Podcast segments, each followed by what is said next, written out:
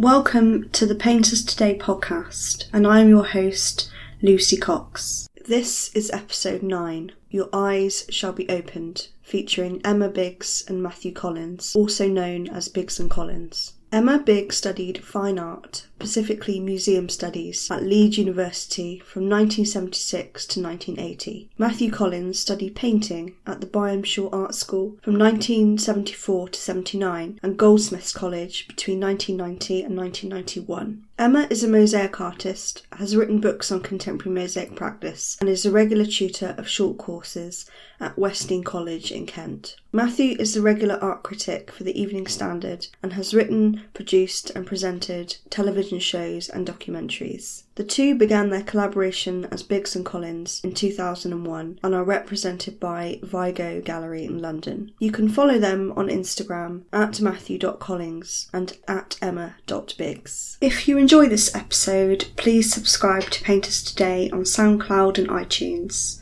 and follow me on Twitter and Instagram at 23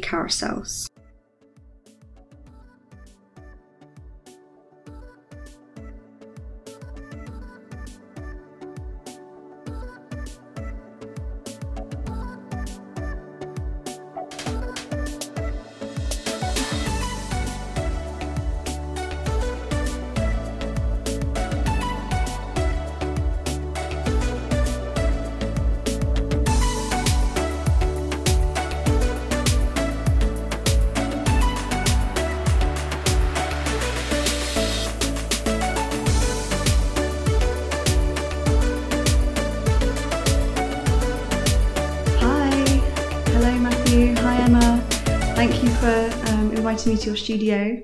It's really beautiful. It's really beautiful. How long have you been here? Uh, just over eight years. Uh, okay, okay. And where were you before then? in Holloway in yeah, North London. yeah, yeah. Oh, lovely. And uh, and what made you um, decide to begin a collaborative practice? Uh, well, we. I don't think we ever decided as such. We sort of tumbled into it. I mean, this was my uh, recollection of it when we got together, which was about twenty years ago. Um, had a mosaic practice, and I was sort of fiddling around doing. I'd always done art. I'd always been to art schools, but you know, I had a lot of other jobs that weren't really making art. They were about writing about art or talking about art or something. And so I was often often found myself in situations where I didn't really know what I was doing with art. I didn't like to admit it. And I asked Emma one day, um, "What should I do here with something that I was doing?" She said, "Oh, why don't you simplify it? And instead of doing that fiddly thing you're doing, which looks like you don't know what you're doing, why don't you reduce it all down to very simple shapes?" And so I did. And I said, "Oh God, what, what should I put in the shapes?" And so she suggested some colours, and I started doing that. and It felt a lot better, and it did look a bit like art mm, and and so one thing led to another and we sort of agreed that we'd make something together. And almost as soon as we started doing it we had success. We had like commercial success there was interest in it. Um, so I wouldn't so it's hard to I can only say what we did that caused us to be collaborative artists rather than what caused us to make that decision. But mm, I suppose philosophically, I knew that art could be anything, but I noticed that a lot of art is not all that nice to look at. And when I saw Emma's mosaics, they, they didn't seem like art to me. They didn't seem like contemporary art to me, even though, of course, they are contemporary art. But I didn't have any way of gauging them really then. And so I just thought, well, Emma does these mosaics. But I do notice that they're incredibly sophisticated in the colours she puts together.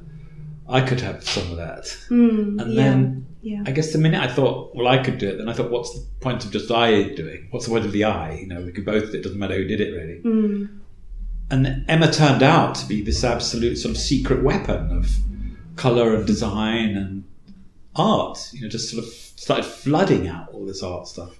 mm. Was that your recollection, Ev? Uh, I I can remember you bringing um, you bringing things back and me kind of saying do a bit of this. I had that studio in Hackney, didn't I? Yes, but I think I think most of the work we did in upstairs in the house. If I remember, you turned up one of the rooms upstairs into a studio. Well, that studio I had fell through, Right. uh, Uh, yeah, and then we started working in the house, and then we worked in your mosaic workshop, Yeah. which was around the corner. Uh, people, we started selling things for quite what seemed to us a lot of money once we were in your mosaic workshop, and then we organised a show of uh, based on colour, ideas about colour for Tot Taylor at Riflemaker, and that included one of our paintings, which Tot bought. So we thought our paintings might be good. We, we're never sure why he bought it really, but he paid a lot of money for it. And then he introduced us to another guy, Toby Young, who we still work Toby with. Clark. Toby Clark. Not Toby Young. Toby Young's some kind of Right wing. advocate of euthanasia. Toby Clark at, at Vigo Gallery, who in those days was at the Fine Arts Society. But that's slightly to jump ahead. That was how we how it became workable for us as being artists and selling work. But I think for me, um, But what would you say the philosophy of it was, though? Em? Yeah. I I think I think for me, it, as a I've been working as a mosaicist, and working as a mosaicist, it's really quite a team activity because uh, any sort of mosaic, you know, you can really you make anything at an absolute snail's pace. So you need quite a few people uh, in order to make something of any sort of substantial size. And I was doing a lot of architectural mosaics. Yeah. So I was kind of, I suppose I would do designs and then kind of run through the stuff, have assistants working. So the idea of sort of being with somebody and and critiquing a little bit and and kind of honing decisions and and kind of advising it, that was part of a continuity for me and didn't really seem different to what I had been doing. So Yeah. so for me that felt a comfortable kind of pra- practically the same thing in yeah, a way. Yeah. I think I had some open mindedness about what art was because I'd spent my whole life, you know, I was about 40 then, I'd spent my whole adult life processing all sorts of different kinds of art Yeah. for films or articles or editing an art magazine or, you know, having something to do with, with uh, processing ideas of art. So I knew it could be anything. And in a way, you had an open mind about it for opposite reasons because you'd started out wanting to be a fine artist and then found yourself and then getting into the music business and then after a while just suddenly going from zero to being a mosaicist just taught yourself to be a mosaicist so you become an artist in a completely different area than art Yes. art. so I was open-minded because I knew a lot about it and you were open-minded because you'd stopped knowing anything about it Yes. and out of those two mentalities and the practical consideration of how two people actually make a painting, we found ourselves doing this very simple format. You Yeah. just simply you subdivide the canvas in the most simplest way. Mm. And then all the richness comes from colour relationships. And then colour's always embodied, it's never just a disembodied thing. So that gave rise to sort of textures, you know, certain colour put on in a certain way next to another colour. Colour next to another colour is a very mosaic type of thing too. Yeah, I was going to ask you: um, is is that way of working that you do in your painting similar to the way you work with with mosaics?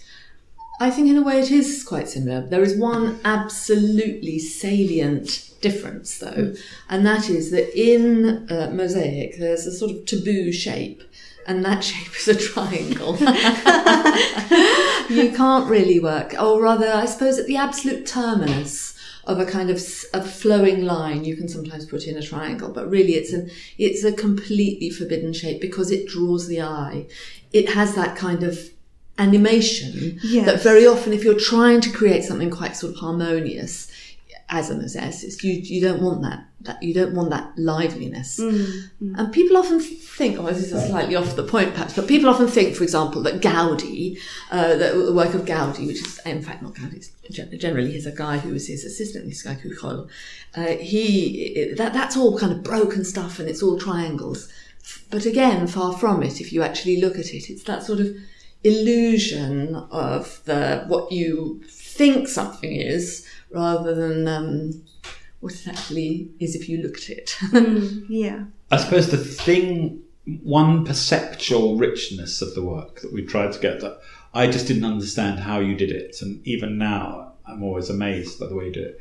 Is making things seem overlaid in space, uh, and it was it's just playing with registers of colours, yeah, playing with registers of colours and playing with tone. and that's a skill that you had from doing mosaics. Yeah, which I could see in cubism or any kind of art, but I wouldn't necessarily focus on that. And now I recognize when I saw you doing it, I recognize that as something very sophisticated that appears in art, but I wouldn't know how to do it myself. And once you started doing it, and, and in a way causing me to do it because you're making me paint those colours.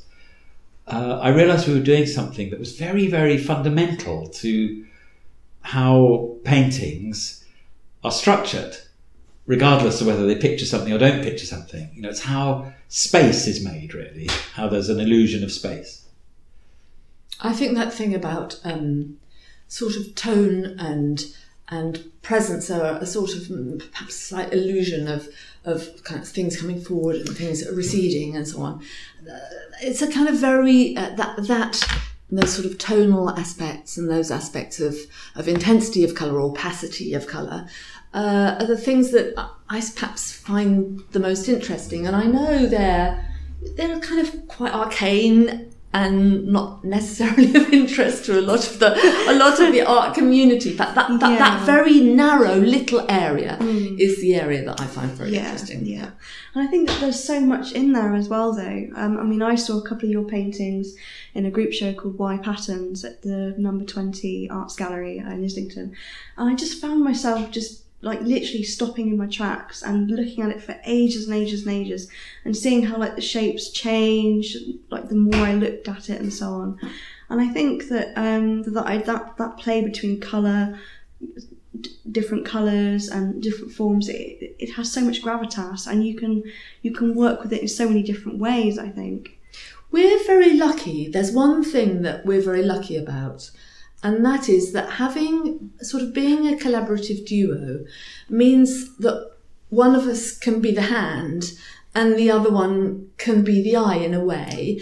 And and so what we have on our side, I suppose, is is, is time hmm. in that in that I can do a hell of a lot of looking of a kind that I think it's very difficult for for artists, you know, especially in the sort of commercial setting That's- to, that's right, to yeah, do because I can be sitting there sort of assessing and analysing and thinking and rethinking and rethinking uh, in a way that I think actually if you're making your own work it's very often hard to do yeah that. it's it's it's hard to get a different voice it's almost Yes. like you have to be two two people That's in, right. in your mind Oh, you have to But- turn it to the wall and come back yeah, six months later or exactly, something. Exactly. But having a collaborative practice allows you to have that other voice, I suppose. And Yeah. the two of you might maybe disagree sometimes about where to place certain colours. Uh, and and you mix the colours, don't you, Emma? Yes, I do, and and Matthew puts the colours on. Yeah, it's pretty strict like that. We hardly ever do anything different to that. That's the division of labour. Yeah. And we don't actually argue about what colours. I never argue with them about the Oh colours. right, okay. I'm pretty much working in the dark, and I believe that Em is the light. You know, just Ah, simply do what she says. Yeah, yeah. And and we don't argue about things, but I, you know, I put the paint on in a certain way, and that suits Em. Or she say, well, that, she will find that it doesn't suit her in the sense not so much that oh, I don't like brushstrokes like that, but it doesn't necessarily suit some kind of concept that's building up as to what the painting is going to be because they're not at all predetermined. The paintings are done bit by bit, intuitively, with them being the driver. Yeah. So she wouldn't argue about the brushstroke, but she'd just say, um, try doing it in some other way. And I'm happy to do that. you know, Yeah, because I think it's a process based uh, uh, practice that we have. And I'm happy for the, the process Yeah. to be layered and take ages. You know. Mm, mm. Um, the things we argue about are trivial, you know, like tea and music and heat in the studio. And, uh, we never argue aesthetically because we believe each other. Yeah. Yeah. Yes, I was telling you earlier, Lucy, that um, one thing that can be a source of disagreement is the fact that the studio, we have a, a wood burning stove to heat the, the studio, and the top of the studio gets very hot, and then Matt can be up at the top of the ladder Yeah. and get incredibly hot. Well, I'm dying of cold at the bottom. Yeah. Uh, we we Oh, argue about yeah. what stupid life shit, really. But It's it's really interesting because you're both married, I assume, or you know, you're both partners, and you're kind of bringing that into the studio. So your so your collaborative practice is like a marriage in a way. I think it Yeah, is. yeah, it totally yeah. is. But it's a Yeah, marriage. artistic marriage. Yeah. I- I yes, know it's an artistic marriage, which word means that it's to do with certain ideals which don't necessarily pertain or aren't emphasised so much in life. Mm, mm. You know, pa- making art is as make making art is very much about making, but there's also ideals because otherwise you don't know what you're making. or Yeah. you need to roughly know why you're doing something. You know, there's got to be some kind of simple idea that you're heading for, and I think that doesn't necessarily with life. Just sort of coping with um, existence. So it's our married life is like anyone's married life. Our relationship in the studio is probably quite freaky, but we'd be the last people to know that because for us it's normal. We do it every day, and it's very hard for us. You know, we often discuss with each other uh, oh, what are we doing? Being collaborators, you know, what is collaboration? We might relate it to society. You know, we want society to be different, we want society to be more collaborative, but we don't really know what we're doing together in the studio. There's probably some psychological issues that neither of us would like to admit, you know, and we've never we've never thought deeply about um, that side of side of it. But we do talk about we constantly are talking about the limitations of what we do because what we do is very narrow. Mm. You know, we its implications are broad. You know, we think we're painting reality, we're painting the world, but the way we make things is very narrowly focused. You know, so we're often saying to each other, we're, we often feel frustrated with that narrowness. You know, we think, uh, oh God, maybe we should break out, or we should do something else. We should do some splashing. You know, why are we using bloody tape all the time? Why does it have to be straight lines? You know, and there are practical answers to all that. You know, to do with the collaboration. Um, but and also maybe we're both quite reserved. You know, we're not that adventurous, but also we believe in the results of what we do. You know, we can see when something is nearing completion and how it needs more work, and then we can see that it's time to do something else. You know, so those meanings build up and start to have a very profound effect on what we expect from our work. So I'm not sure if um, there's the idea side of collaborating and then the making side of collaborating. For us, they seem to go along as they go, and that's how we work. But to other people, it might seem it might seem like a very odd, distorted way of making art, and a, very odd set of assumptions about what art is. I suppose. And how long does it take you to make uh, paintings? Because if you're working intuitively, then you have to, I'm assuming, sort of stop and think about the next step. So um, it's not as if you can give yourself, say, like three weeks a deadline. Things do, or, or unless you do. Um, It's possible to make a small one in three weeks, yeah, as long as the shapes are big. yeah, If it's a small and very tiny shapes, it takes Yeah. a long time because you've got to allow for things to dry because you work in oil paint. yeah, But We can typically work Longer for months. time, Really. it ma- pr- I think longer time produces fresher paintings yeah, because it allows the paint to dry without using sort of things to speed it up. mm, And speeding it up can make it a bit sort of plasticky. yeah, Uh, But oh, but you mean fresh, a fresher surface? You mean like the oil Yeah, paint looks nicer yeah, if you're, if you're not so. mixed in with a load of dry so. mediums that are used to cause the paint to dry. That's right. But I think also I would say for us, the type of work we does, we do, we do. a, a long, the type of work we does, uh, a longer time actually makes the paint causes the painting to be more dynamic because you can see more possibilities. It's all about Mm. Yeah. relating small elements Yeah. within a whole unity, and you Mm. want that unity to be for whoever's looking at it to be highly changeable and yet have authority. yeah, So wherever one might think, oh, that's the configuration, you want it so in the next few seconds it's a slightly different order of elements. yeah, yeah. Just like a painting by a Lorenzo Lotto in the National Gallery, a portrait.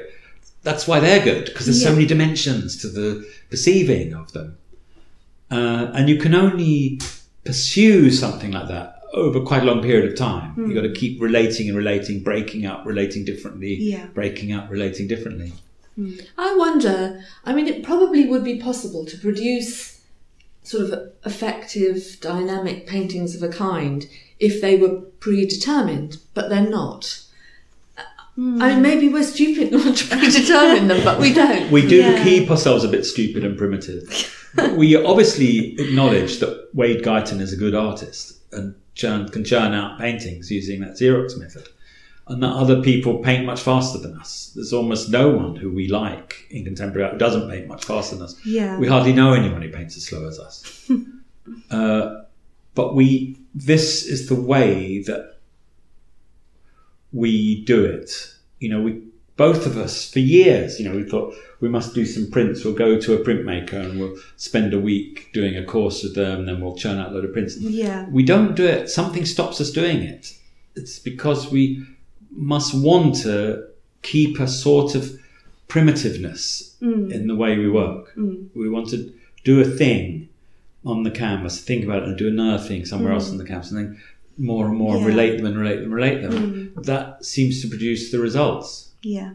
And there's a kind of a like a duality between the handmade, so physically painting with, with brushes, and the autonomy of the shapes on, on, on the canvas, if that makes Yeah. sense. So it's like a play between the two. Yes. And I think Thank you for yeah, putting it that way. That's Yeah. very good. Yeah, because they look in reproduction completely mechanical. mm, yeah, In real life, you can see Yes, totally that they're not. right, that there right. aren't really any pure straight lines in there. They're quite scruffy. You know? yeah, yeah. They're often a little bit grungy. The surfaces and messy. You know. Mm, and that's what we think paintings look like.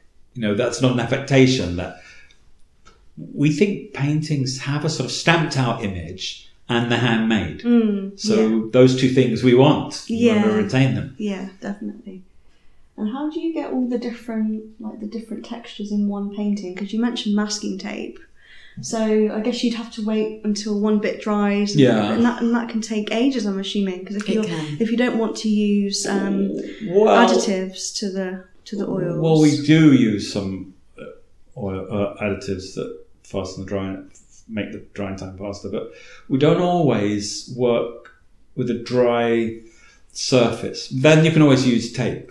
Mm, if you want a sheer straight line. We so- sometimes working wet into wet, and then we're mucking about really, laying pieces of paper over um, wet paint and painting.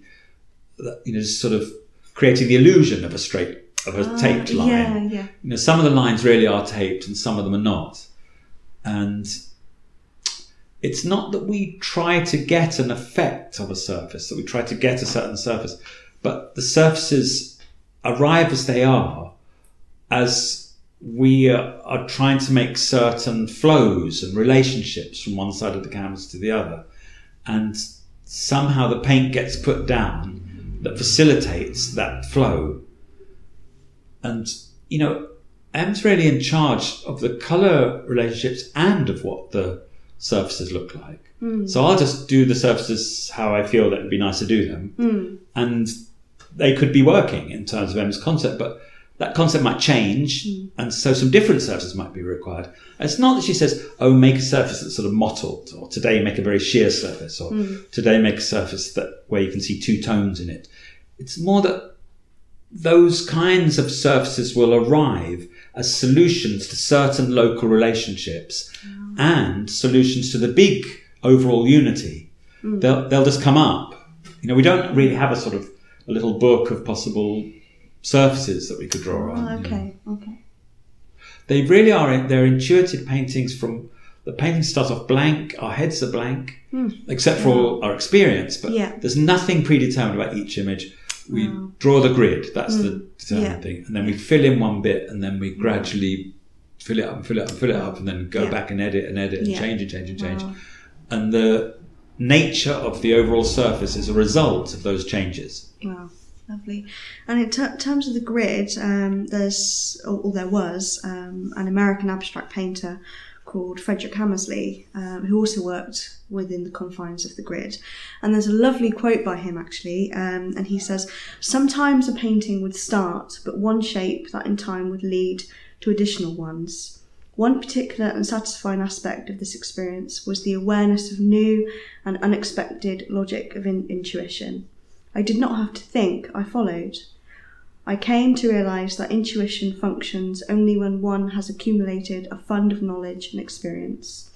Uh, do you agree with the statement? And um, is it a similar satisfying experience for you? Do, do you work in a similar way?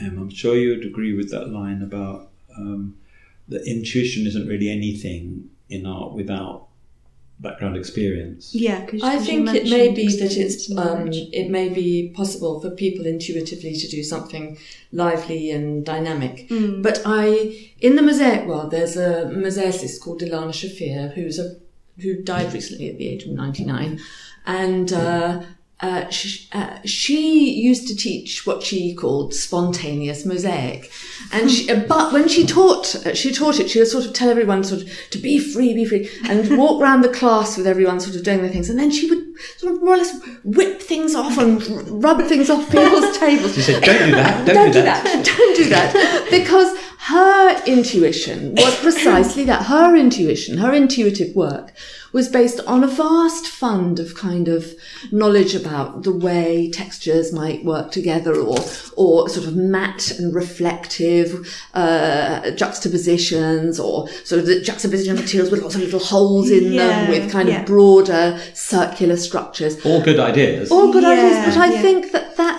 thing is precisely that. It's precisely having some sort of some, some sort of sense built up over time of how to make curious oddities work together. Yeah, yeah. yeah. So the It's almost as if you have to know about um, about the fundamentals of painting. No, not about the fundamentals. No, not that. 'cause, uh, No. no, not that. Have some experience of making something that has had some success, Mm. so that some visual success, some visual intensity. No, it could be the fun. It could not the fundamentals of painting. It could be paintings or design of jeans or a sunset or Yeah. what does the light look on the side of that look like on the side of that coffee coffee cup Yeah. just sort of visual experience where you're used to looking very Ah. narrowly and closely and Yeah. thinking, what is that visual event? Yeah. How can I do something that has the convincingness of that visual Yes. event Yes. in my painting? And it's one thing to wake up one day and say, I've been doing non-visual things all my life. I'm suddenly going to do something visual. And it's another thing to have been doing visual things for years and years and years. Yeah. Because then you built up a lot of experience of doing them. When you're armed with that kind of experience, then intuition is very meaningful. And the fact is that these decisions, as far as I can tell, that Em makes about color are entirely intuitive. Mm. You know, they're not at the place. We don't do things by chance, and we don't do things by sort of predetermined uh, calculation. They're done out of Em's head. Yeah. They're intuitions. Yeah. But it's an informed intuition. Mm. You know, it's a complicated answer though as to Yeah. well, informed by what. Yeah. That's why I was rambling off a lot of things. I think it's informed by life and Yeah, making. yeah. What What does the world look like? If you wanted to communicate something about the world, everything that you thought about the world, and you were doing it in a visual way, how could you do it so it was convincing? You know, Hmm. it didn't seem frivolous or shallow or glib. Hmm. Uh, it didn't seem um, chaotic or didn't seem uncommunicative Yeah. Or even cliched. didn't seem well. cliched, yeah. Or if there's if there are known elements, you know, how much surprise is there in there as well? So that there's a balance of the known Yeah, and the surprise, yeah. you know. Which isn't either, uh, also isn't to say that decisions are necessarily successful ones. I mean, that Yeah. sort of uh, kind of Yeah. it, uh, what we- see. It sounds a little bit as if one of the implications of what we're saying is that you know you accumulate the knowledge and then you know how to do it. Well, that's just not the case. Yeah, that's why I bridled Yeah. at the idea that you know the fundamentals of painting. 'cause Yeah. We totally don't. You know, we Yeah. know the, the looks of lots of paintings. Yeah. Both of us do. We're always going to shows. We like things and we dislike things. Yeah. We make Yeah. judgments like that. Yeah. But we're not really making those paintings. Yeah, you know, they feed right. into our sense of what will work. You know, Mm. what kind of format will work, what size canvas. We did this size. Why do that size? You know, what's what size should the internal elements be? Yeah, Should yeah. they be intricate Mm. uh, shapes or broad shapes? You know, should those surfaces have sawdust in them, or should they be smooth? You know, Mm. how would you balance the two? Or something? Yeah. Well, that's a little bit you're thinking about art you've seen, but a lot of it is just. What would you say it was? What would you say the one single factor behind it is? Or there is none really. yeah, it's, there is none. Uh, It's not really an art. It's not really the art we do isn't really about.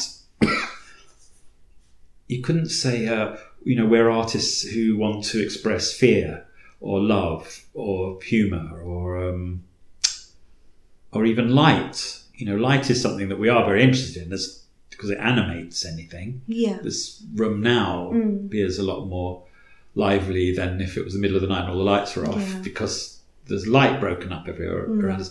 But Yeah. I wouldn't say our art ultimately is about light, you Mm. know, it's any more than it's really about arrangement or pattern. You know, Mm. those things come in, we work with those things in order to make the things that we do.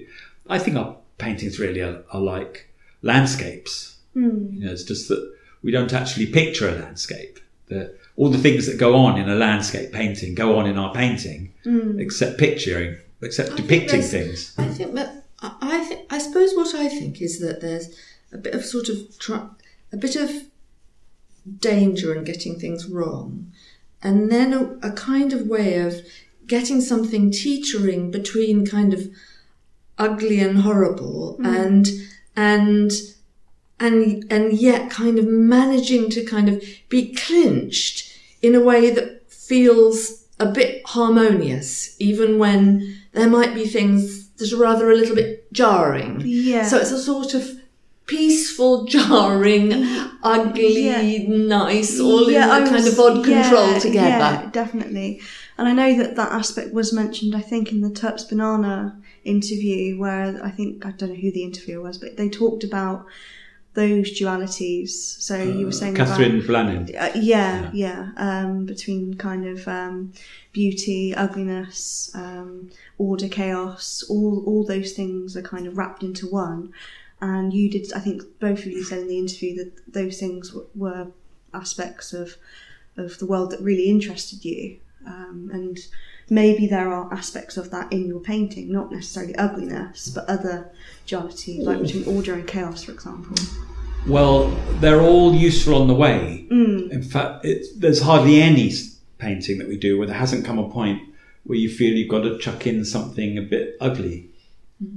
Because it's actually, you know. timid Yes, because to begin with, you're filling up. You know, you're sort of making lots of local relationships. Yeah, so yeah. everything is potential. Yeah. And as the thing starts to actually fill up, you realise that it's got a certain self-contained order, but it's not really expressive. You know, it doesn't feel like the liveliness of the world, and you don't know what to do because you've only got what you've done. Mm. And so you sometimes have to throw a spanner into the works, and that spanner could be ugliness. Yeah. It often is, really, isn't it? That you just sort of you break something up, and then good that you've broken it, and now you can start putting it together again, and you sort of Yeah. up the game a bit. you know. Yeah. I think that's what Francis Bacon does. You know that he he there's in a way there's a formula to a Bacon, but there's also a lot of you know genuine chance and genuine drama, and there's certainly genuine designer abilities. Mm. You know, it's not for nothing that he he has that background in design in the 30s. Those a beautifully designed, flat,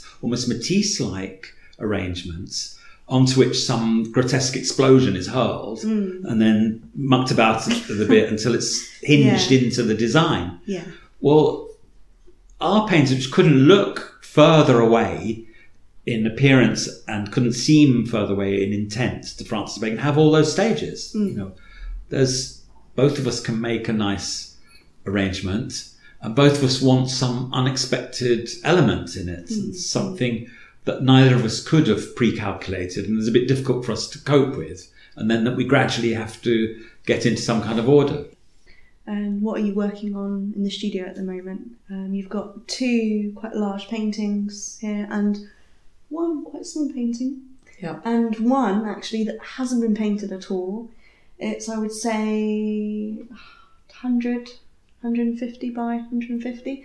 And it's just been penciled out into a grid. It's got a few bits of masking tape on it. That Yeah, has yeah.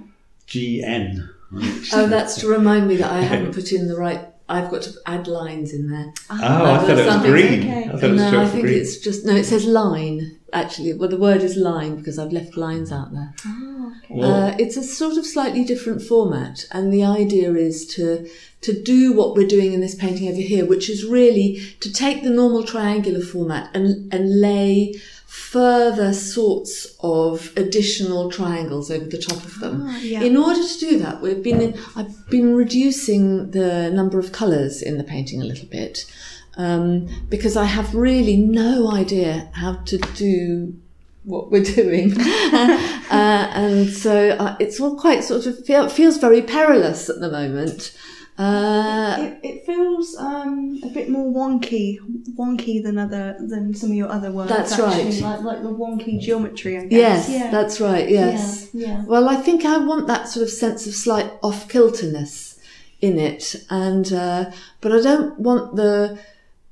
Oh, we did a painting that which was in the pattern show that you went to see yeah, My yeah. Patterns, and uh, and I felt that that painting uh, uh, uh, that was painting was the first of a new kind of line of experimentation, and I don't really feel that that had quite clinched it because what in order to make it work i think it had actually just fallen into two different registers. The register of the sort of field the field and figure what would normally be like the what you might think of as the figure of the triangles and the field of of the sort of area on which the the diamonds are laid Yeah. and then a sort of subsidiary, I don't know, kind of like hurricane tornado form. And the tornado forms were all more or less in a similar register. And the sort of uh, diamond forms and the, and the field were all in a similar register. So there were two main registers in that painting. And I don't think that was quite working because it, I suppose that, that falling into the two meant that the painting, to me, my eye, became kind of predictable. And one of the things I think I'm always striving to, to create is something where there's both predictable and unpredictable in the same painting, yeah, Um, so that the painting moves around a bit. Uh, and so I don't felt, feel that that painting wholly got there, and uh, and I'm hoping to try and make them uh, make them more integrated. Well, that show, uh, Why Patterns, had two paintings by us. One was what you could say was sort of classic triangles, Yeah. and one was that wonky thing. And we're now working on a show for our own gallery for Vigo for next year, uh, which we want to be made up of those two things sort of classic triangles and wonky, disturbed Yeah. triangles. Yeah. And so, but because we've had a couple of setbacks in our non art life um, over the last couple of months, we haven't made as much progress with the work as we'd hoped. So it's, we, we, we're not really in the middle of something now, we're at the beginning of something and we're not quite sure what it is. We, Yeah. we know we've, it's, it's not just that we want a new line of products with the wonky stuff, it's that we want to investigate a different idea of space. You know, the, the idea of space in a lot of our works is the most banal layout, which you try and enrich to an incredibly intense degree by colour relationships. And now we want a banal layout which has a little bit of an overlay of complexity. So you've then got to make you've got to make space more involved and um, perceptually engaging with that slightly different layout. But as Em says, because we've only just started with that, we found we resolved the problem too soon with that small painting. I mean, I think it's a nice painting. It has a sort of quality to it, but it it's almost too packed. Yeah. Whereas the triangles painting seems strong because it was rather kitsch in its it had uh, glowing lights behind the triangles and there was a feeling of very saturated colour so it almost seemed like satin or nylon or plastic or something and so you had to make something that's initially a bit unpleasant have a kind of subtlety or a believability and that, I think that came out quite strong I mean I like both of those paintings I thought they looked nice in the show but it's just that the little painting told us what the problems would be were we to do some more of those little things, which, we, Yeah. which we're now embarking Yeah. on. Yeah, yeah. And how um, is this kind of wonky painting different from these?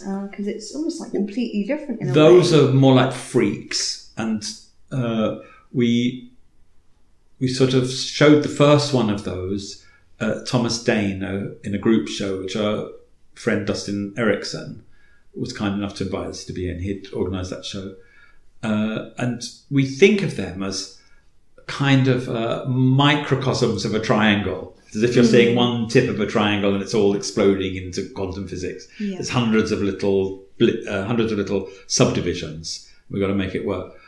Uh, the, these are two more experiments in that area, in that area of work where And neither of them are finished. Yes, are very unfinished, and they Wow. we're we're going about them in the most laborious way, as if we want to actually give ourselves pain, and they're very painful to do. They're totally tedious to do. Yeah. Uh, But it's worth it though, isn't it? Because I mean, already, like this one, I mean, it's not even finished. And already there's so much in there. You well, know, thank you for saying that. and Thank you. Layers, Yeah. and it's almost like you can actually jump into the painting, you know. Well, thank you. Like, we um, we see it as still very un, unresolved. We're not quite, really quite sure how it ever will be resolved. I'm excited by that painting. Yeah, I like the way it looks like an organ in a church, Yeah, yeah. and the way it has very big shapes and very small ones. Mm, mm. I think it's so boring for Matt to do that he really bridles at it. But I personally uh, think there's something there. Uh, yeah, I think there'll be something there with both of them, and I hope that we can get them in the Vigo show. But I don't think a show is good where there's too many formats because you can't settle down with one and see the development on it. Yeah. It looks as though you're desperate for attention. you know. Mm, mm. I don't know why, but in the last couple of years, we've been experimenting with more complicated formats. It's not because we're tired of the old one. We could do that for the rest of our lives very happily. But it's, I don't really know the answer. I don't think you do either, do you? I mean, we just found ourselves doing it. Do you know why we're doing it? no, not entirely. I th- I think I just don't want to have a feeling of falling into a, a formula. And, and and there was a lot. Of, I mean, Yeah. we worked and worked and worked, and and I felt we developed quite a long way. And then I don't know. I just want to wake up. Yeah, maybe it's almost like you've developed a style in some way, a re- very recognisable style, but you don't want to get kind of. Um, it's a bit like it's a bit like being an actor and being, say, Doctor Who or James Bond, and after that, you then became known for that character. And I guess it's a similar way to maybe your painting. You know, you get known for that particular style, and you want to kind of um, shake things up a little bit, Yeah. maybe. Yeah. I guess that's a nice analogy, James Bond.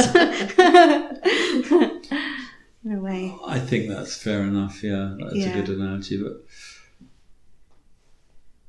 I don't know if I've ever.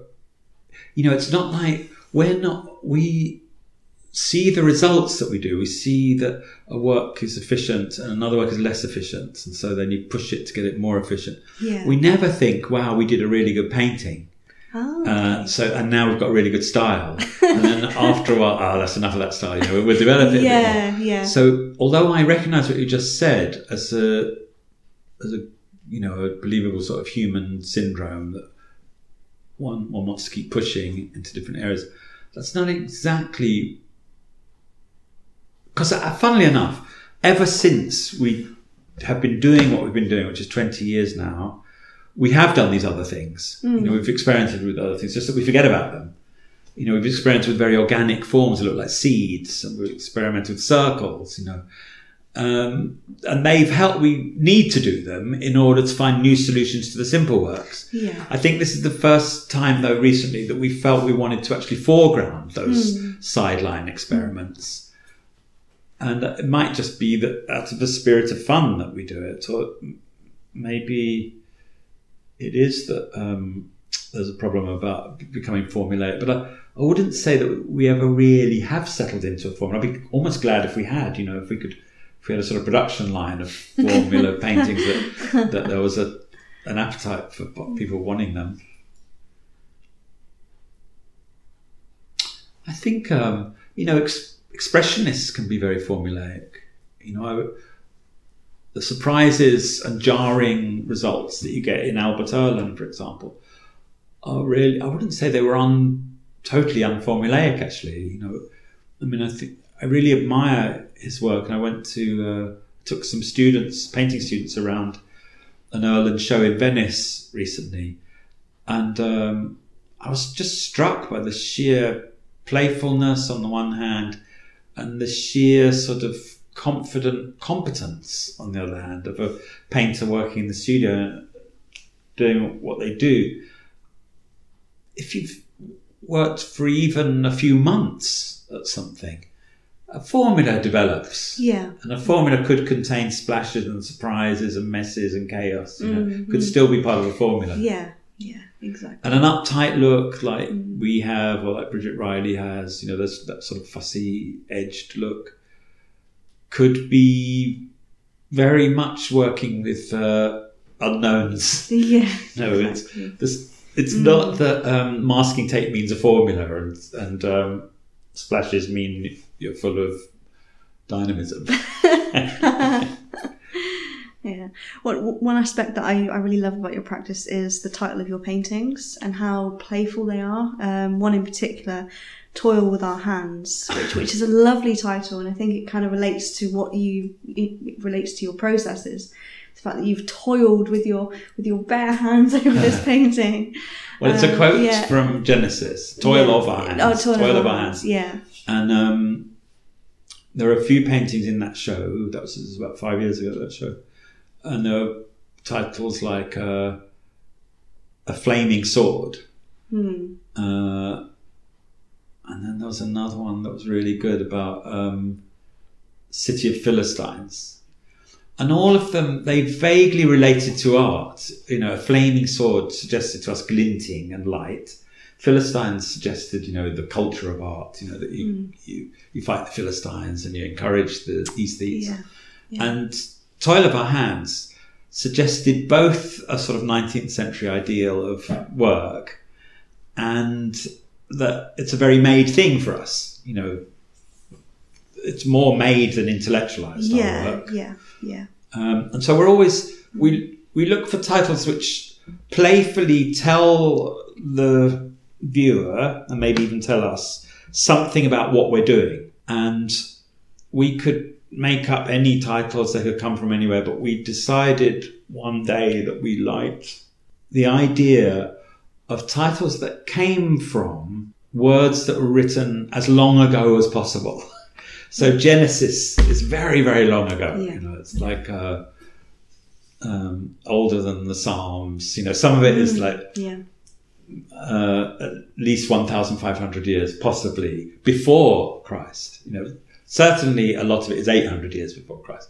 So we like thing, we like wisdom about reality that goes back a long way, or interpreting reality that goes back a long way.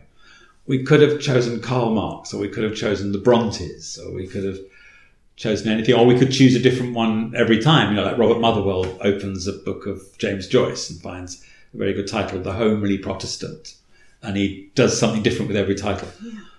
but titles for us are absolutely meaningless. They don't mean anything at all, and they're very important. We want to get the tone right for the title, so we don't set out to do a painting called Toil of Our Hands. Know, we stick the title on at the end. Yeah. But the titles might have something to do with the multiplicity of elements. You know, we did a painting once called 807 Years because that's, you know, in the in Genesis, there's lo- all those those people they live 807 years or 400 years, or you know, somebody has a load of children when they're 402. You know, so and we have lots of little triangles in our paintings. So Yeah.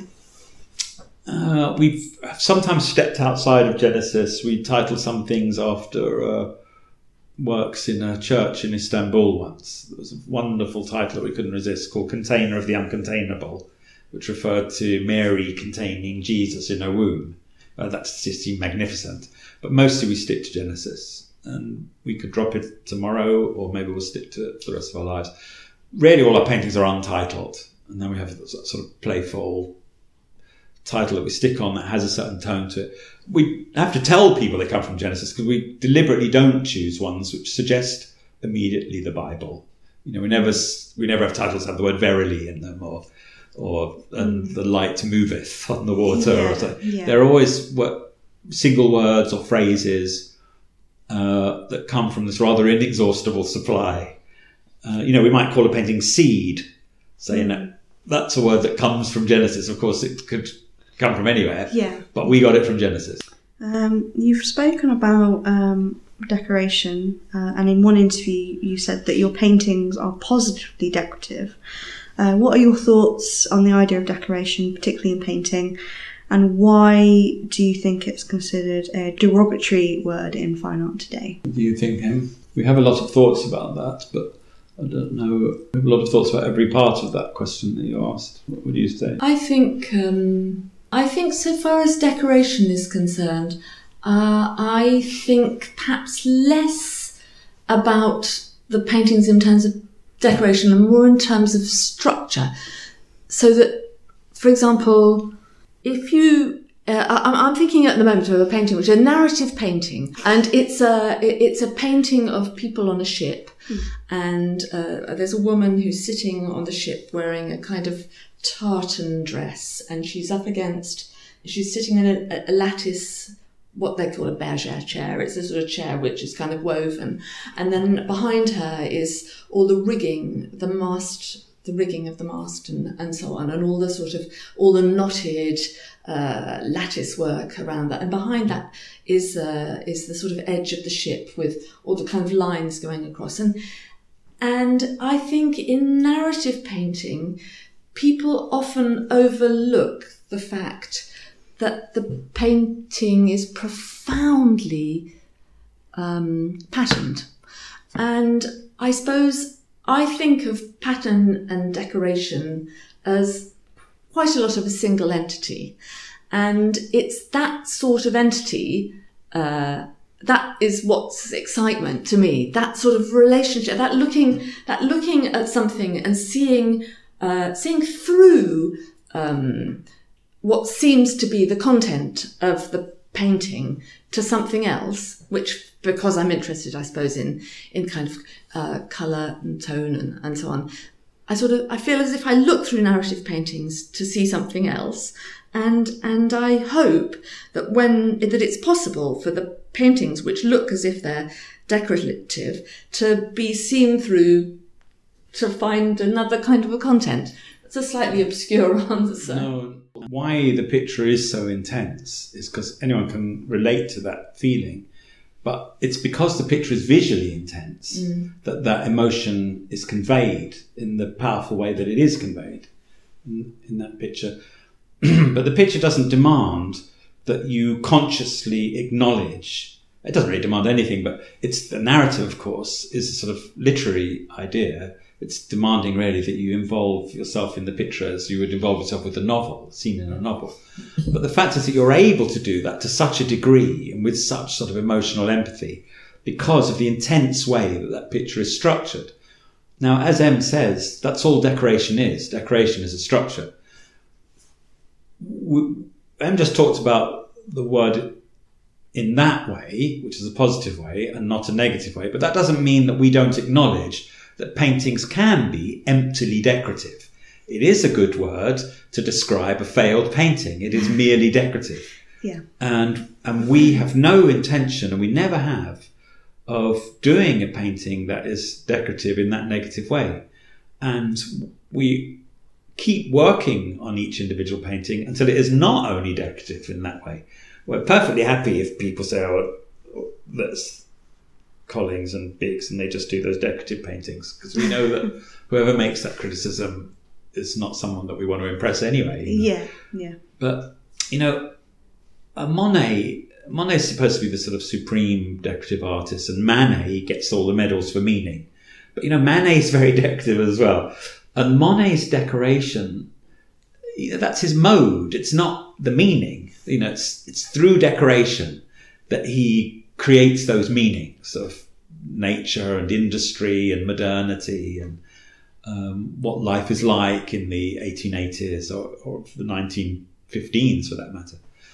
Um, but the one thing we've never felt any uh, connection to is ironically decorative painting, which is something that was in the background of my um, experience when I went to Goldsmiths, for example. I did an MA at the Goldsmiths when I was still at the BBC in the 90s and through the 80s. There was a lot of sort of ironic decoration and kind of uh, sneering at the world via a painting that you didn't really mean. No one quite knew what you did mean, but you didn't mean that that you were looking at. And uh, neither of us really has that mentality. We're sort of in awe of people who can be so cynical, but neither of us quite can do that. And also, we, either that stuff's got to be really good, or just don't bother with it. You know, it's very, very. There's something very sort of depressing about a deliberately empty type of art. So we would be very sorry if anyone thought we were being ironic about decoration. We'd be happy to do a show that was called Decoration, you know, but we're not afraid of decoration, but it's not uh, in the end really what we're doing. You know, Em does applied art, which is mosaics, and when her clients want some kind of decoration, but you know, they don't go to anybody for it. They know that she does a sort of intensely structured thing that you can go on looking at and being mesmerized by for a very long time. Um, and I think that's what that's why we like art ultimately. Me and Em, we like why we like anything in culture, you know, that has some kind of complexity that you can keep returning to. And I would say that's can be found in art, which is decorative. Can be found in carpets, can be found in all sorts of things. You know, decorative mosaics in in you know in the Islamic tradition, and it's found in art as well. I wonder why, Em, that you found yourself talking about a painting by an, an artist where decoration is the last thing you would connect. You'd, it's a sort of novelistic content he does, and related to um, pre-Raphaelites. Well, I think And I yet you're answering a question about decoration, and that came to mind. I think it's because uh, I think the reason that I talked about it is because people think that decoration, or rather that, or as I think, there's a sort of structure in a in a kind of micro to macro decorative way. They think that it's not present in narrative painting. So I suppose when I was asked about decoration, I started talking in a way about narrat- a narrative painting in order to illustrate The opposite or of fill out Yeah. the, the idea of something that seems almost opposite, but at the same time is kind of highly structured in a way where I would say, really, in order to have any feeling about that painting at all, it all comes from those kind of little crisscrosses Yeah, the rigging. The And- rigging. yeah. the dress, the chair, the, all those kinds of endless grids. So in in a way, it's it's not consciously decorative. If that if that makes sense, it's all about narrative, but it is decorative and its visual aspects. Well, that paint, that particular painting, Yeah. yeah. In Yeah. our case, there is no narrative. No, no, You know, we've removed that. yeah, I wouldn't say that what's left is decorative. I mean, there are all sorts of narratives that could be um, pursued. yeah, You know, why do two people collaborate? Or, you know, uh, is there a, a sort of narrative of looking? Is there, you know, is there other sort of passages through the painting? Are there sort of, you know, hmm. yeah. And you narrative type things going That's on? right, but yeah. there definitely isn't a narrative meaning Yeah, of it's yeah. a picture of something. And I I don't know. Um, I think that there, I think that there's an argument to say there's a sort of there's a sort of story of restlessness. There's a sort of story of visual restlessness. You Mm. might not say it's a narrative. It's not like a mi- it's, not like a migrant on a boat. but Yeah, it's not a like kind telling of a story. No. but you, I mean, you have recognised what earlier you mentioned landscapes, and so this one here could say resemble mountains or something. But that's not narrative. That's more figurative, right? They're two two different things. Well, that's very interesting yeah. about them being two different things Yeah. because they each depend on each other. Yeah, you know, yeah. for something to be figurative, it's impossible to not have some implication of narrative. Hmm. But for something to be very, very abstract, funnily enough, it's impossible for it not to have some sense of nature or perception or how we see things. Which, you know, once you start sort of pursuing these terms, you find that they're never really quite so opposite to their supposed opposites. Yeah, yeah, Em said restlessness, and I think that is um, that's a sort of abstract ideal that we pursue: restless looking, shifting and changing, uh, rather than a sort of sublime, mighty, one-note thing. Or um, we like intricate changes. Yeah, I think going back to the idea of sort of ironic decoration, I think ironic decoration where something just becomes incredibly flat runs it, it sort of runs out for me because it doesn't um, it doesn't ask to be endlessly reseen. And then why keep going back and looking? yeah, yeah. Whereas something where there's a, a sort of sufficient complexity for it to be a little unknowable at a glance, it, it sort of it hooks the eye a little bit. And I think it's that hooking of the eye that interests me. I think yeah, yeah. Maybe that does make in some ways a good piece of art across across the board, you know, whether it's narrative, figurative, abstract, you know, there's that unknowingness and that restlessness that, you know, the more you look, the more things you can see, you know, within a painting. We were both thinking the other day that ambiguity in art, which um, we see as a quality, visual ambiguity, is a sort of modernistic ideal. It's an ideal that comes from modernism. So modernism's ideals are often retrospective. So it's mo- it's comes from within modernism that and romantic modernism that people are encouraged nowadays to imagine that something visually amb- ambiguous is more sort of soulful and deep and interesting than something that's rather flat and declares itself all at once.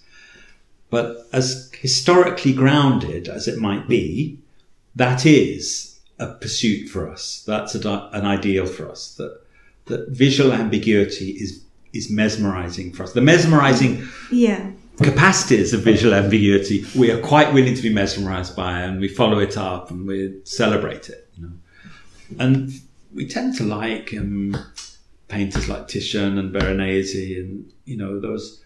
Oh, Bellini, you know, where there's sort of softnesses, uh, Rubens, you know, the painterly painting tradition where you can't entirely tell where things are. You feel that you can straight away. The, the figuration causes you to think that you know where everything is.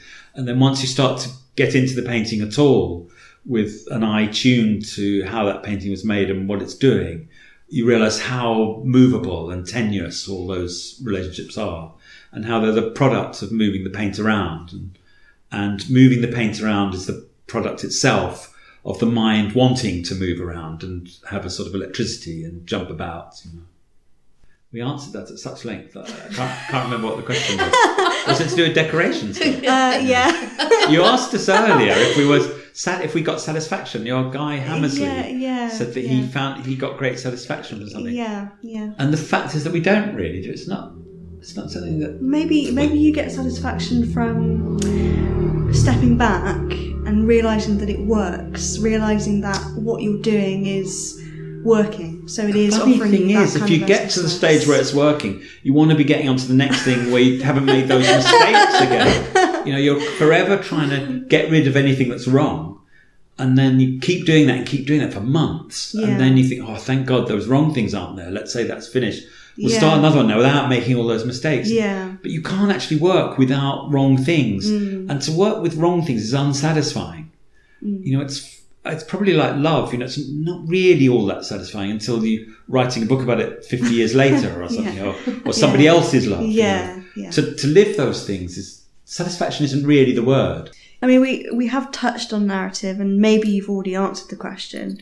Um, and I know that narrative has been, you know, discussed in various interviews, and you've uh, discussed in interviews that you want to go beyond narrative or beyond depiction. But I, I guess we've already sort of discussed. It's not beyond anyway. in the sense that that would be better. It's Yeah. just different to depiction. Yeah. So we're both of us uh, great haunters of art galleries, and you know we're like nothing better than to turn up at some provincial gallery in France and discover a load of um, 19th century realist paintings that we don't know. yeah, And what we recognise is that the artist has concerns beyond depiction, as well as depiction, the depiction task. You know, like if you take a artist nearer to home, Sickert has an interest in portraying a woman in a room, but he also has an interest in balancing some rather drab, muted colours so that something incredibly rich is made out of them. Now, you could say that one doesn't really have anything to do with the other. It's a complete coincidence. But but the balancing is going to make that picture of the woman in the room what it is. You know, so you, when you look at the picture, you see woman in a room. Great, I want to see that. Uh, or a man in a room. I want to see that. I want to see people. I want to see a painting of people. That's great. Who wouldn't want to see that since we are people? But as art, uh, it's there's all this sort of uh, there are all these concerns beyond man, woman, or people that make those things pregnant with interest. You know, full of potential. What could they be doing? You know, what do they are they thinking the same as me? How much alike to me are they to make their differences absolutely compelling to me. So I could live with that portrait of a woman who I don't know what she looked, what her name is. So I could live with that portrait of a man in a top hat who was that Sickert himself, you know. Uh, and that's because of those dabs of um, ugly, greeny brown that he blotched on in the last 10 minutes, having worked for two or three weeks with some other fawn or sour yellow tones or something, you know. It's because of that nothingness, little bits of mud, that those other marvelous dramatic things are so compelling. So that, that's all we mean by going beyond. We're, we're not like Malevich, who sort of thinks that there is something above reality Mm. and uh, um, there's a supreme world behind appearances, and he's going to access it with his abstraction. You know, we, we just think that art, painting and all art, has sets of concerns which to the viewer are more or less interesting. Most people, quite rightly, uh, go to art not expecting a lot of technical matters only to be addressed. They want their human experience to be addressed. Uh, we like that too, you know. But as artists, we see the artistic things that are going on, and so that tends to engage us more, or at least as much as the the, uh, the drama side of things or the depicting side of things. And finally, uh, what advice would you give to, and I, I don't really like this word, but there's no Yeah. really other word to describe emerging painters today. So painters that um, are just starting out as Yeah. fine artists or that have just left art school, or maybe they've been painting for say 10 years and they're thinking, oh, do I, should I carry on painting? Yeah. What, you know, what kind of advice would, would you give to, to painters today? What advice Probably quite a big question to ask, but I know you've been painting for a long time, and you've you know you've got sort of a wealth of knowledge and uh, experience under your belts. My daughter's a painter, actually. She's nearly 30. She's been painting for 10 years. Well, you could arguably say longer, but she first went to art school about 10 years ago. And um, the main thing I was always encouraging her to do, although she's got her own mind and probably doesn't care what I say, was to believe very much in what you're doing. You know, that when you're young, there's a tendency to be cynical because you're finding things out. You know, everything can't be true. So you tend to be cynical just to defend yourself. But the art world is, it's not just making art when you're young, it's coping with the art world and how that whole system works because you can't work in a void, you know. You got to work and be somehow engaged with, with that world. And if you get too quickly disbelieving of everything, it's rather stultifying, I think. So I would encourage sincerism as much as I had quite a lot of success with books and films in which I was funny about art. I wouldn't necessarily, you know, that that's just frivolity that is throwaway stuff that comes off the top of my head. On the whole, I'm pretty sincere about it and I genuinely like it and believe in it. I mean, you know, I think belief is probably the wrong word, but you know, I take it seriously.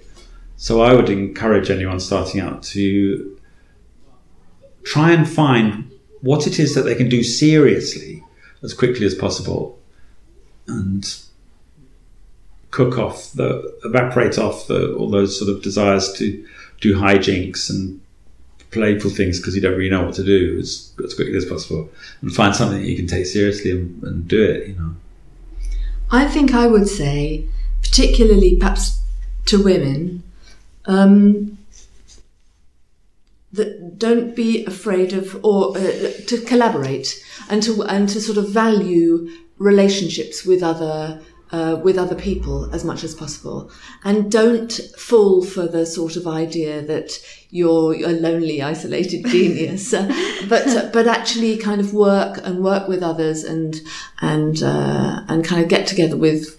Uh, take encouragement from people that you know who who do the same thing, and and I think that um, I think that's probably the best advice I could possibly give an emerging artist to to nurture uh, friendships and uh, meetings and endeavor to kind of get to know other artists. I think that's probably uh, the best advice I could give. Well, thank you very much. It's been a great interview. Thank you very much. Thank you. Thank you. thank you, Lucy.